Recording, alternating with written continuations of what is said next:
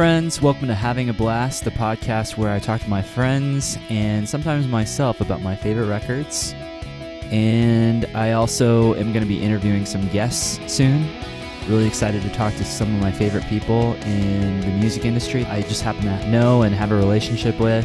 Really stoked to talk to some cool people and get into the nitty gritty the behind the scenes stuff, the stuff that I always find fascinating, and hopefully you guys find fascinating as well. Today, I am very excited because I'm going to talk about one of my favorite bands, one of my favorite records of all time. And I was actually very fortunate to get to know this band during my tenure in the band Game Time. We got to play many shows with this particular band. Today, I'm going to be talking about Ocean Avenue the record Ocean Avenue by Yellowcard. We're going to do a deep dive of that album. I'm going to try to dig up as many facts on this album as I possibly can. And I remember vividly the time leading up to the record coming out. And we actually befriended Yellowcard very, very early on in their career. I was very fortunate to meet them at the end of 2001, I believe. It may have been January of 2002. I honestly don't really remember. But it was around that time. They had already released released one for the kids. I heard them on mp3.com. I heard Sure Shot and I was immediately hooked by the intro with the violin. I just thought it was so cool how they incorporated a violin player. And at that time, they were just kind of blowing up in the underground and making waves, and there was a lot of hype surrounding them because they were doing so well on mp3.com. mp3.com was basically the first site to ever stream music, and they streamed a lot of unsigned and smaller bands. I remember Rufio was number one on the mp3.com charts for maybe an entire year. And Yellowcard was right behind them with Sure Shot. That was number two for many months, if not a year or more. And that's where I first heard them. I was booking shows for a small independent label called Lobster Records from California. And I was booking a show for a band called Park. And Park was a great band. You can definitely check out their catalog. All their stuff is up on Spotify. And they emailed me maybe two weeks before their show. I booked them a show at, or actually booked them two shows, one at the Bottleneck in Lawrence, Kansas, and one at El Torreon in Kansas City. I got an email from one of their members. I'm pretty sure it was the singer, and he said, Hey, we're bringing a band with us, a new band that just signed to Lobster. Would you mind if they, or can you ask if they can play the show as well? And I said, Sure. And that band just happened to be Yellow Yellowcard. It was one of their very first tours. They had just moved to California. They had just signed with Lobster and just released their first album that was kind of blowing up at the time. But that's when I met them. We played both shows, both at the Bottleneck and at El Torreon with them in Park, and it was amazing. And I remember the show at the Bottleneck, it was kind of a last minute deal, and it wasn't promoted very well. I wasn't promoting that one, I was promoting the one at El Torreon, but I booked the one at the Bottleneck, and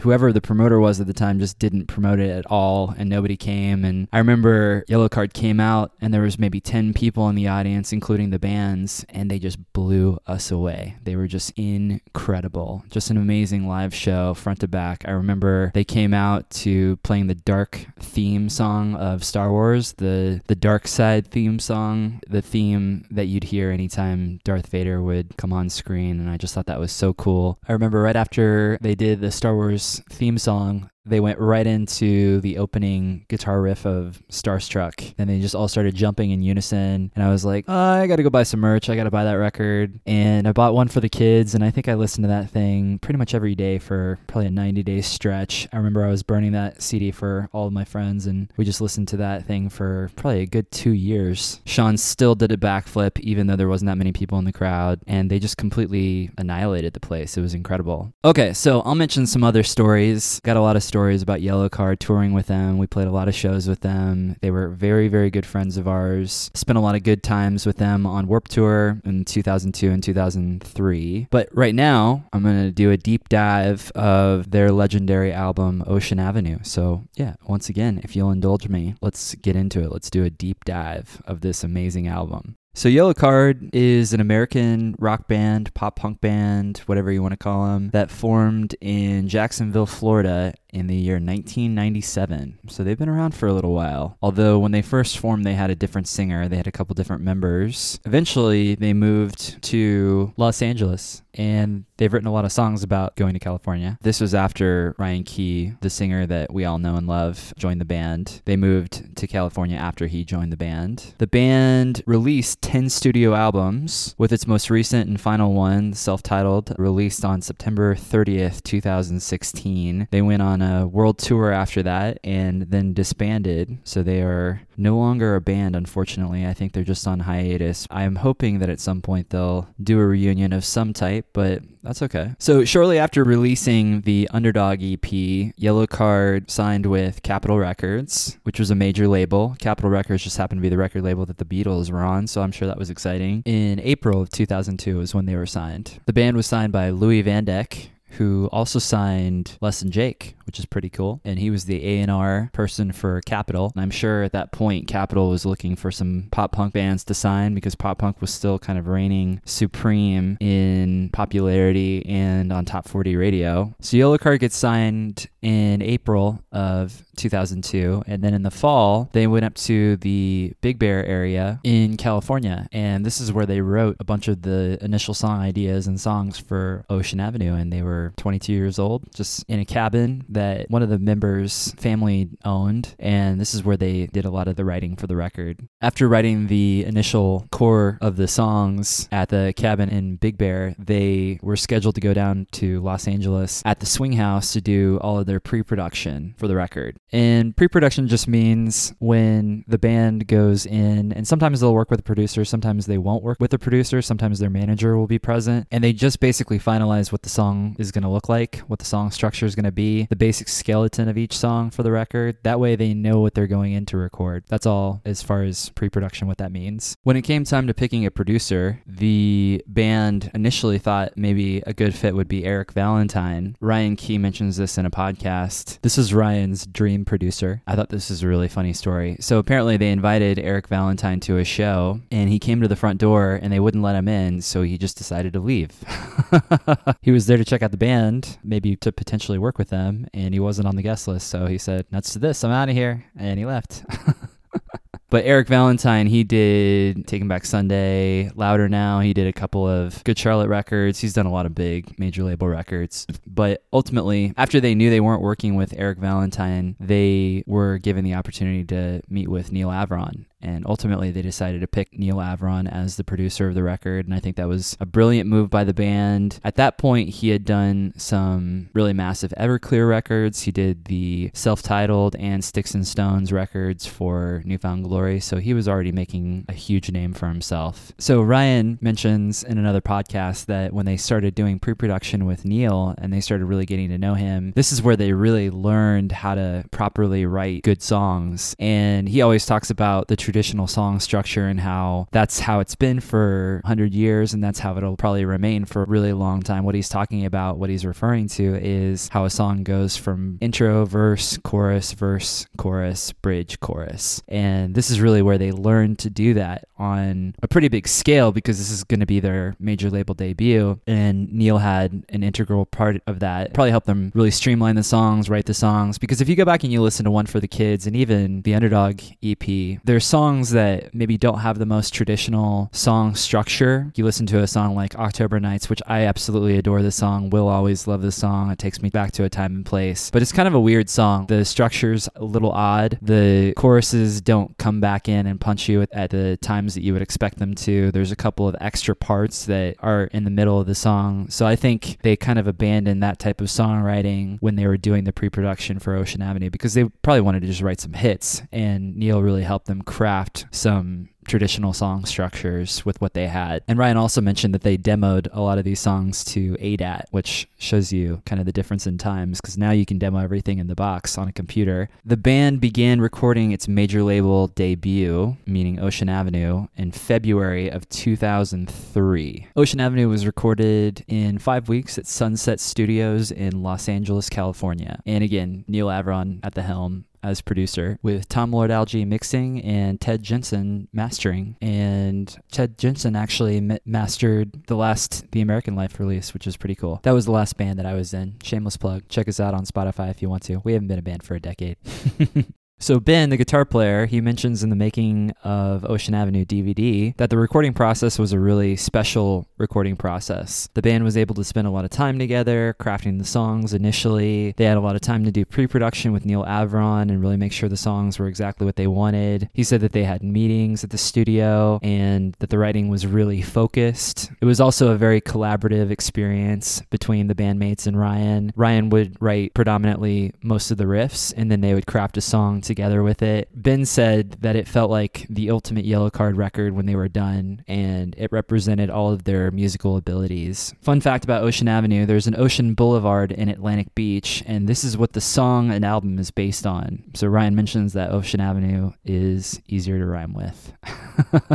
And the production of the record was finished in the spring of 2003. During the recording of the album, Pete Mosely, the bass player, he actually left the band right after doing a lot of the writing for the record. And he joined after Warren Cooke left the band as well. And he was the first bass player that I met who was in Yellowcard. And he left the band in the middle of Warp Tour in 2002. And he is actually the subject of the song Empty Apartment. Ryan mentions that Empty Apartment is about a very close friend that he had a falling out with. He mentions that the friend is no longer in Yellowcard, insinuating that it's about a past member. And of course, it's about Warren. The song songs about how much Ryan missed his friend, love and loss and disagreements. He said that he hopes it's a song that people can relate to with potential friendships and relationships that they may have had. So after Warren left the band, Pete Mosely joined, and he was a mutual musician friend of the band from Florida. Pete joined Yellowcard, helped them write Ocean Avenue. He was in a great band called Inspection 12, also from Florida. I listened to them a lot, really loved that band. Dan, the singer, is a great guy, and he wrote really, really great songs at the time. And he's still recording music. He's got a great EP under the title Gentleman, and that's on Spotify. There's four songs, and they're all great. Pete actually did record the bass on Ocean Avenue. And I remember one of the members, I can't remember if it was Sean or Ben, he told me that when Neal Avron got done recording Pete on bass, that he told him he was the best bass player that he had ever seen since Paul McCartney. Pretty incredible thing to say to somebody else. When Mosely, when Pete left the band, he went back to his first band, the band I just mentioned, Inspection 12, and they recorded and finished the band's album Get Rad by Inspection 12, which is a great record. And Sean actually played some strings on that record, and Ryan actually sings on the record, which is interesting because I think Pete left shortly after that. I don't think he left Yellowcard before he went back to Florida to record that album, but he did leave. The members of Yellowcard then began to search for a new bass player, and they chose Alex Lewis, whose sister contributed vocals on the Ocean Avenue track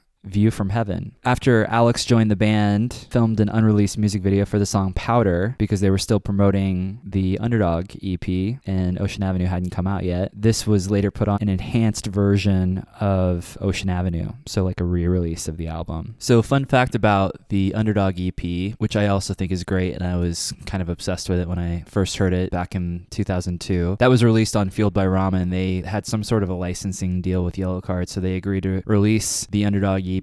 And at the time, Fueled by Ramen wasn't the behemoth that it is now. It's, it wasn't as gargantuan. And I think Vinny from Less Jake, he still owned half of it. So it was still a fairly underground record label. And this was on purpose and by design. They were trying to make it seem as though Yellowcard was having credibility with a smaller label. So they licensed them to Fueled by Ramen. But I remember Sean, the violinist, telling me that Capitol wanted them to not release Powder on the EP. Powder is a song on the Underdog EP because they thought it would make for a good single on Ocean Avenue. And I listen to that song now, and I actually, I'm not quite sure if I could hear Powder even existing on an album like Ocean Avenue. It's a little bit more dark, it's a little brooding. It's kind of a slower tempo and pretty heavy subject matter. It's about a friend who got addicted to cocaine, I believe. So, yeah, yeah, fun little fact that Capitol wanted them to save that song for Ocean Avenue, but ultimately they didn't, and ultimately it did not go on the record. They didn't re record it or anything. So Ocean Avenue is technically the fourth studio album by Yellowcard. The album was the band's major label debut and brought them to fame and prominence. It was a commercial success in the United States, led by the hit single Ocean Avenue. The album received generally positive reviews from music critics and has been certified platinum in sales by the RIAA and gold by the CRIA. It was produced by Neal Avron, the man himself, and it was released on July 22nd, 2003 through Capitol Records. I still remember vividly driving to Best Buy on tour on that particular day, July 22nd, and we were actually buying Ocean Avenue, but we were also buying Thrice's The Artist in the Ambulance. I think a lot of people forget that those two records came out on the exact same day, and they're both revered as classics today within the same genre. Pretty cool that they were released on the same day. That was a good record day. And I remember, I think we were in Atlanta and we were staying with somebody, and somebody agreed to drive us to Best Buy so we could buy those two records. Yellowcard released their first single from Ocean Avenue as Way Away, the first song. And that was actually the first song that I ever heard them play. I remember hearing them play it live on New Year's 2002 going into 2003. We just happened to see them in San Diego and they played the song live and it was incredible. Hadn't recorded it or demoed it or anything yet, but we did get to see it live. Way Away did well on MTV2 and rock radio, peaking at number 25 on the modern rock charts. So the song created enough of a buzz to cause the band's mainstream explosion to start occurring, but it didn't really happen right out of the gate. I know they made a really expensive video, but it didn't do as well as Ocean Avenue did, obviously. In late 2003, Yellowcard finally broke through with Ocean Avenue. The song premiered on MTV's TRL and quickly shot up to the charts of number one of TRL. I almost forgot about TRL, but yeah, that was the thing, and that probably did a lot for their career, I would imagine. Just a lot of notoriety. That was a great way to get known. Radio eventually picked up on the single, and the song made it to number 37 on the Billboard Hot 100. The song Empty Apartment was also featured on an episode of the TV show One Tree Hill, the second Dawson's Creek. So suddenly, Yellowcard was everywhere from the covers of alternative press to headliners of the 2004 Warp Tour to on stage at the 2004 MTV Video Music Awards. Between mid July and early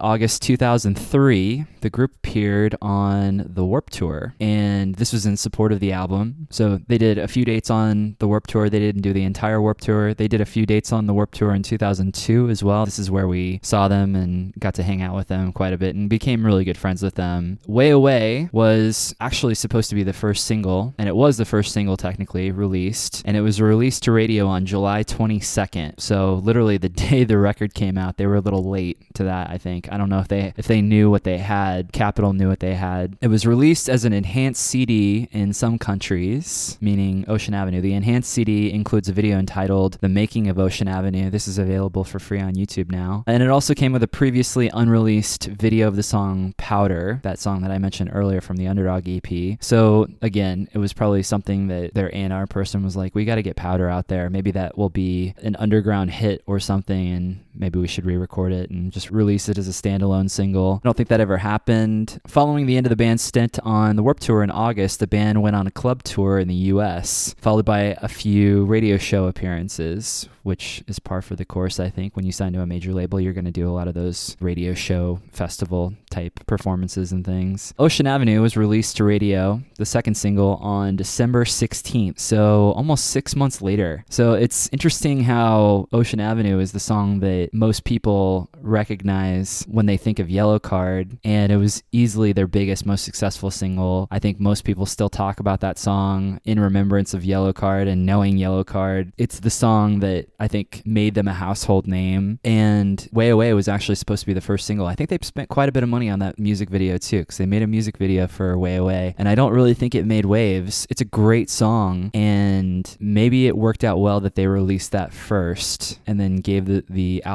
some legs with releasing Ocean Avenue later. But man, Ocean Avenue just took off. What's even crazier to think about is the fact that Ocean Avenue, the song, almost didn't make it on the album. Ryan has talked on a couple podcasts about how he really struggled to finish the chorus for the song. He had the verses down and the initial rhythm idea, but he really struggled with finalizing a chorus. And he and Neal Avron went back and forth on ideas and things. And Neal would say, say, no, no, no, that's not the one. And, and he would go back and write a new one. And then he'd come back. And he even said that there was a point where he felt like he had written a melody that was already a melody, like Time After Time by Cyndi Lauper. I think that's the example he gave because he thought he had basically ripped off an 80s melody. So one night, he just came up with that really simple chorus, showed the idea to Neal, and Neal was like, You need to get in there and record that immediately. And that was the song. That was the chorus that they ended up going with, and that ended up being what we all know and love to be Ocean Avenue, the song. In March and April 2004, the band went on a co headlining US tour with Something Corporate with support from Steriogram and The Format. And for those that don't know, The Format, that's an interesting band. The singer, Nate, went on to form the supergroup Fun, which started out as a side project while he was still in The Format. And they were opening that tour, the co headlining US tour with Something Corporate and Yellowcard. I remember that show well. After appearing at the main stage on Warp Tour in 2004, the band performed at the MTV Video Music Awards. The band performed Ocean Avenue at the 2004 MTV Video Music Awards. Pretty big deal for the band. They were really taking off. I remember they played Pepsi Smash. They played Way Away right after the record came out, and that was kind of a big deal for them too. I remember watching it on TV with my parents. What was interesting is Yellowcard actually stayed at my house quite a bit when they were in their early touring days in 2002 and 2003 before the record came out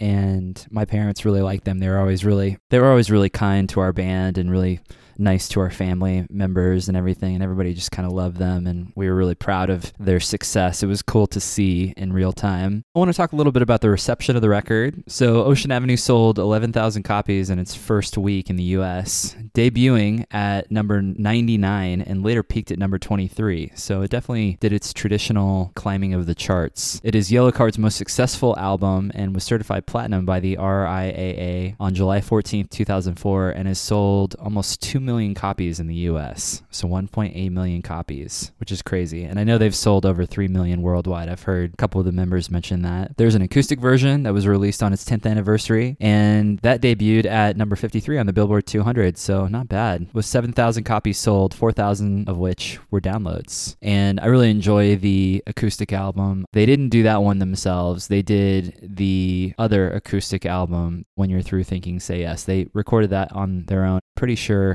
Gave them a decent budget to go and record the acoustic Ocean Avenue album with somebody else. And it's great. There's a lot of guest singers on it. They reinterpret some of the songs, which is really cool. That's a cool, just easy listen, especially if you're a fan of Ocean Avenue to go back and listen to that Hopeless release where they do all the songs acoustically. And that acoustic album was released on August 13th, 2013, almost exactly 10 years to the date of Ocean Avenue and released in honor of its 10th anniversary. The music video for Ocean Avenue was actually nominated for Best New Artist in a Video and MTV 2 Award in the MTV Video Music Award. So they were nominated for Best New Artist and they won. The album was included at number 50 on Rock Sound's The 51 Most Essential Pop Punk Albums of All Time list. BuzzFeed included the album at number 27 on their 36 pop punk albums you need to hear before you die list. Okay, that's a nice title. the song Ocean Avenue is also featured on the Billboard's list 100 Greatest Choruses from the 21st Century, and man, it is a wonderful chorus. Just lifts, just takes off. Every time I hear that song, just waves of nostalgia. I just have all sorts of memories of summertime, being on Warped Tour, listening to that album, listening to that song in particular, driving down the 101, just blasting it in our van. That was good times. So the band was just blowing up. And following Ocean Avenue's success, the band released the single Only One so the ballady song in the middle of the album they released it as a single and i think that was a really smart idea because they had already released two pretty energetic upbeat songs so it makes sense for them to release a ballad. That was kind of the formula at the time. And it really was a rock ballad. It did fairly well on trl and radio as well. And it, by that point by the time they had only one out as a single ocean avenue had already sold over a million copies in the us alone just that country alone. So pretty incredible. As time went on and ocean Ocean Avenue's popularity began to wane a little bit, Yellowcard spent some time contributing songs to various other soundtracks. The first, which is an amazing song called Gifts and Curses that they wrote for Spider Man 2, and I'm sure the music director for the movie just asked them if they wanted to contribute a song that was inspired by, because if you listen to the song, it's very much talking about Peter Parker and Mary Jane and Spider Man in general. So They definitely took inspiration from the comics themselves, and it's a great song. It was probably a big deal for their career to be put on that soundtrack. And that song wasn't the most popular song on the soundtrack, Vindicated by Dashboard, easily the most popular song, and it was released as a big single, and I think that was a massive song for Dashboard as well, but it was probably cool to be included on that with all those other bands. I'm pretty sure Taking Back Sunday, the Ataris, Midtown, there's a lot of great bands on that soundtrack. They did another contribution to compilation where they did a cover of Lagwagon's Violins, and that was featured on the Rock Against Bush Volume 2 compilation album put out by Fat Mike and Fat Records. And then towards the tail end of their album cycle, they played the 2005 MTV Movie Awards where they performed a cover of the song Don't You Forget About Me. This was during a special tribute to the movie The Breakfast Club. So pretty cool. That's available on YouTube too if you want to see it. The album Ocean Avenue is 47 minutes, but it definitely doesn't feel like it's 47 minutes. I know I say that a lot, but it's a really easy listen. And this is a great album because it starts out with a bang, but it's kind of like Bleed American in the sense that it kind of takes you on a journey. Some of the songs come down a little bit, so there's some gravitas and some lightness to some of the songs, especially for a song at the beginning of like Empty Apartment, relatively sad song. It starts out on that A minor chord which is pretty sorrowful and just heavy, but it ends up getting a little bit lighter. Definitely has that major chorus. I love the dynamics of this album for the same reason I love the dynamics of Bleed American because it does go up and down. Way Away starts out with a bang and it's a dark sounding song, but it's just so powerful at the same time. I love the verses, I love that high bass line. The bridges on some of these songs are, are just some of the, the most captivating Yellowcard moments. I really love all of the bridges on this album. They're kind of like the the masters of bridges and they really add a lot to the song. They're not useless. They're not just dying to get back to the chorus, especially a bridge like Ocean Avenue. It's almost like another chorus within it. And I remember that was always a great opportunity for them to get crowd participation at the shows. They'd have the people sing the high whoa part over the top of the other vocal line. Way Away, especially with the bridge, just incredibly powerful how it comes in to that last chorus. And kudos to Neal Avron for creating such a powerful,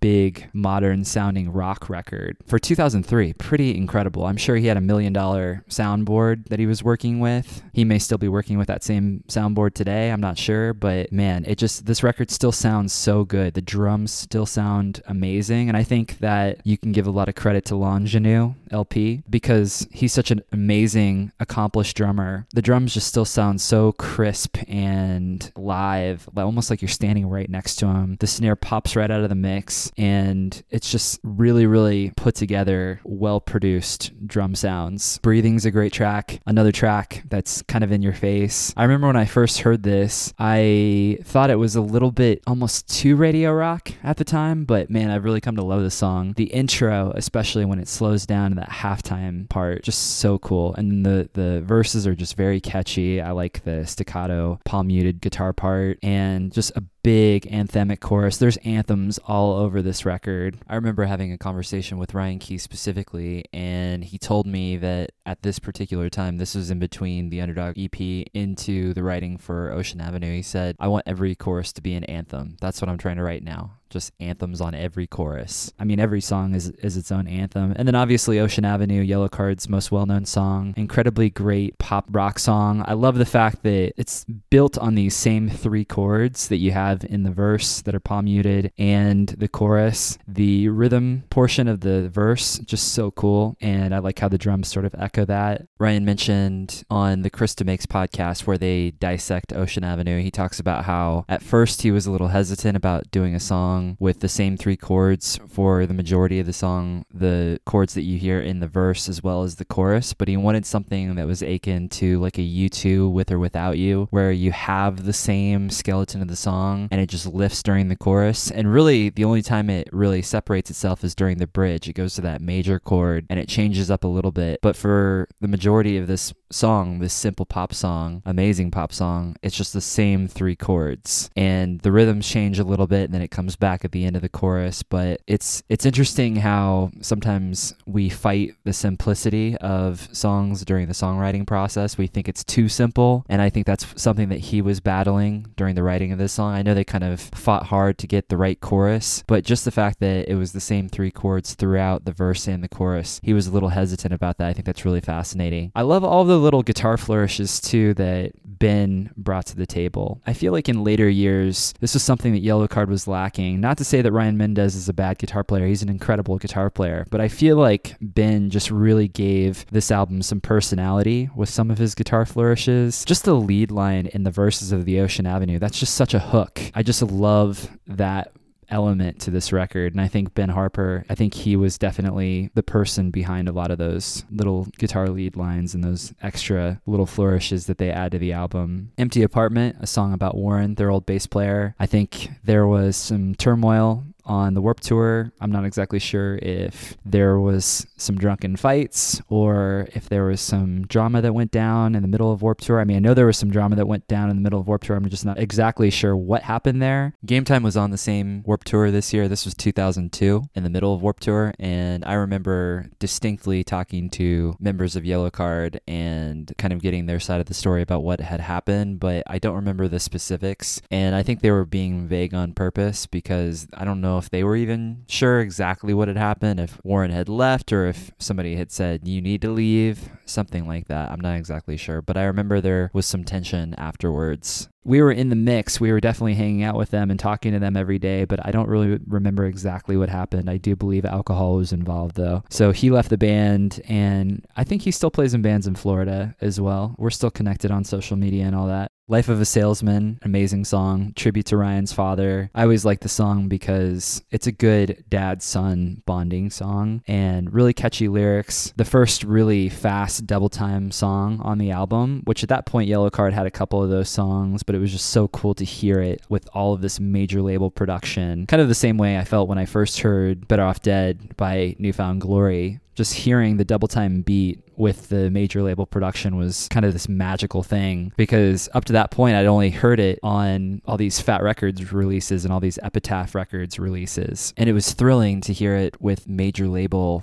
money behind it. I mean, Ocean Avenue, they spent $750,000 making this record. So three quarters of a million dollars. So you can imagine my teenage ears when it heard that double time beat. Up to that point, I had mainly heard Ryan Greene's production, which is great in and of itself, but it's a lot clickier, and the drums on the New Found Glory records as well as Ocean Avenue. It's just so much more crisp and punchy and huge and larger than life, and I just loved it immediately. Only One the Ballad, which I think this song came together pretty quickly. This was the last song that they recorded or wrote for the record, and I remember hearing Ryan at one point saying that Neal asked him or suggested to him that they write another song, that the album felt incomplete and he felt like it needed a more ballady song and a big anthemic ballad for the record. And so Ryan wrote this song relatively quickly and it's an incredible song too. I feel bad for him singing it for so many years because it's such a high chorus. That was probably difficult. Big props to Ben Harper again for the guitar flourish in the beginning with the tremolo, the clean part, the picky part. Really pretty, supports the song very well starts the song really well, just very classic in its execution, but the tremolo definitely adds a new layer of modern production on it. Miles Apart, this is the song that they played on the Real World Road Rules Challenge in the background on one of the episodes, so that was a little strange, but I'm sure they were just saying yes to a lot of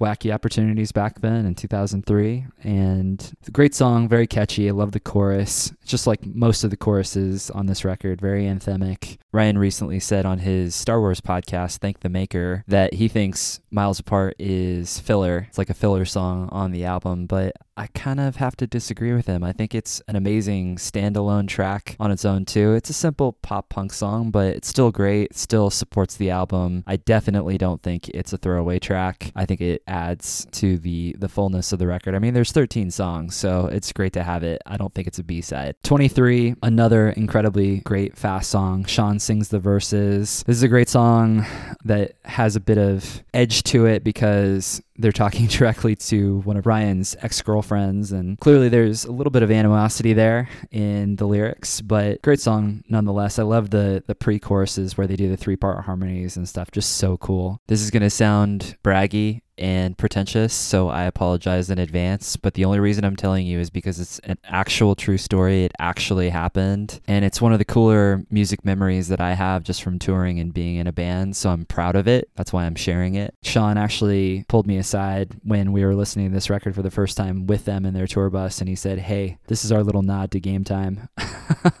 Which I was blown away by that because I was such a massive fan. The three part harmonies, he was like, This is a little nod to game time. View from Heaven is probably the biggest left left turn of this entire album. It's a little bit country. I love it. I know some people don't love it, but I think it fits perfectly within the context of the album. I love the backup vocals by Alex's sister, the female vocalist on this song. Just so pretty. The violin really stands out in the song. I think Sean, his ability to write string parts for all of Yellow Yellowcard songs. He does a really, really great job on this one, and it just sits so well within the mix and really does a good job of highlighting the Nashville and country twang to the song. Inside Out, I remember the intro sounding very similar to another song by a band called Stole Your Woman that was actually on Takeover Records that the guitarist Ben owned and they were good friends of ours and good friends of Yellowcard as well. LP actually lived with a couple of the members for a while, and I think they may have borrowed that particular rhythm at the very beginning of the song from Stole Your Woman, or was definitely inspired by. I do remember having a conversation with Travis, their singer, in which he said, Yeah, they mentioned that they borrowed this rhythm from our song. And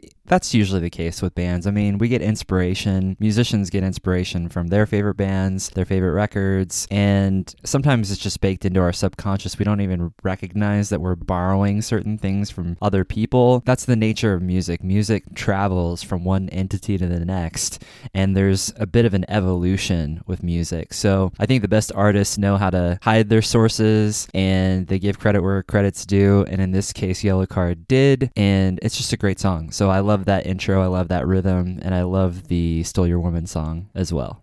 One Year, Six Months, great song. I remember Sean telling me that they were going for a Simon and Garfunkel vibe with this song. That's why they both sing, but they keep it kind of the same mix. They're trying to make it sound like those old Simon and Garfunkel records where they sing the same melody together at about the same level, the same volume. Really great song. Just brings it back down, just like the rest of the record. It gives some dynamics, some gravitas, some distinction between songs, a little bit of lightness. Takes you on a journey. There's dynamics within the record, which is really cool. And then the epic closer with Back Home, where Ryan's sort of lamenting that moving to California to pursue his dreams isn't all he thought it would be, and it wasn't all it was cracked up to be. And so he's kind of writing a letter back home and maybe writing to his parents and his sister. And he's writing to his friends, the friends that he's talking about at that particular special place and time that he's referring to in the verses of Ocean Avenue. So there's a bit of a juxtaposition. He's talking about going to California to achieve his dreams, spending time with his friends before he goes, because that's what he, he's talking about in the verses of Ocean Avenue. And then at the end, he's almost writing a love letter back to all of his closest people saying, Hey, this isn't exactly what I had envisioned. It's not exactly what I thought it would be. And I think that's a really relatable sentiment about how things get kind of tough when you're all alone out on the West Coast and you don't have your closest people around you. Great ending track. Love it. Love the chorus.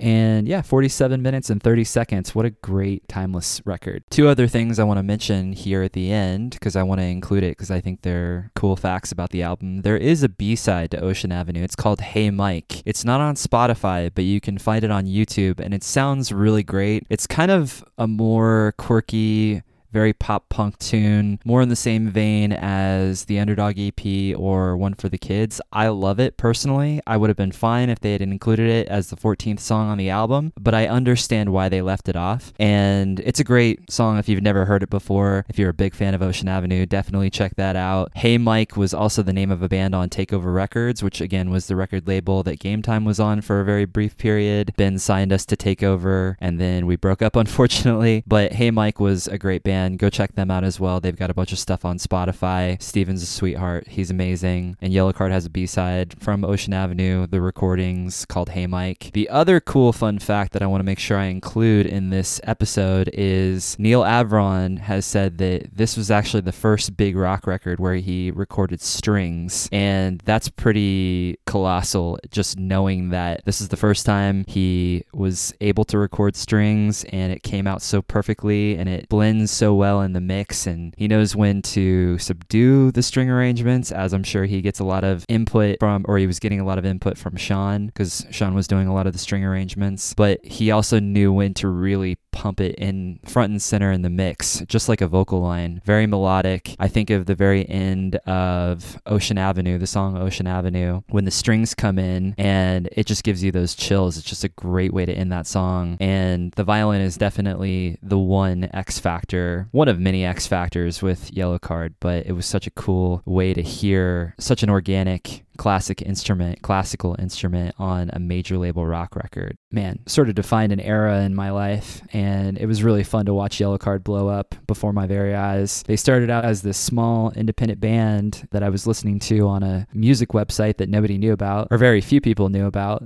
at the very beginning of streaming in general, and then to become this major label act, this massive multi million album selling band, platinum selling band. Pretty cool. And I love those those dudes. I'm sure if I were to have a conversation with any of them, which I hope to do on this show, we'd pick up right where we left off. It's been a while since I've talked to Sean, the violinist, but every once in a while I'll I'll message him on the interwebs, just see how he's doing. I know he's in Seattle right now. And yeah, just really, really sweet guys. Love Ben, love LP. Ryan's a sweetheart. I think a lot of them have come full circle. They all seem like very well put together human beings at this point. They're all doing cool stuff in their own right. And yeah, so that was my deep dive of Ocean Avenue, the album Ocean Avenue by the band Yellowcard. So revisit it, give it a spin. It's good to get those hits of nostalgia. It's good for the brain. And if you haven't checked out the albums that came out after Ocean Avenue, please go back, revisit those albums, revisit Lights and Sounds, revisit Paper Walls, revisit When You're Through Thinking Say Yes. Check out Southern Air, check out Lift a Sail, check out the self titled. They put out a lot of great music after Ocean Avenue. And a lot of the albums they did with Neal Avron, or he mixed them. I know he mixed the last one that they put out. They engineered and recorded it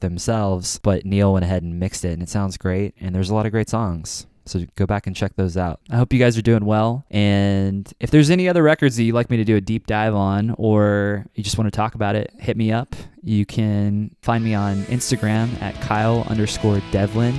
That's D E V L I N underscore underscore. And let's talk about these records because it'll be fun. Hope you're having a wonderful day. Enjoy your favorite music. We need it now more than ever. And I'll talk to you soon. Bye.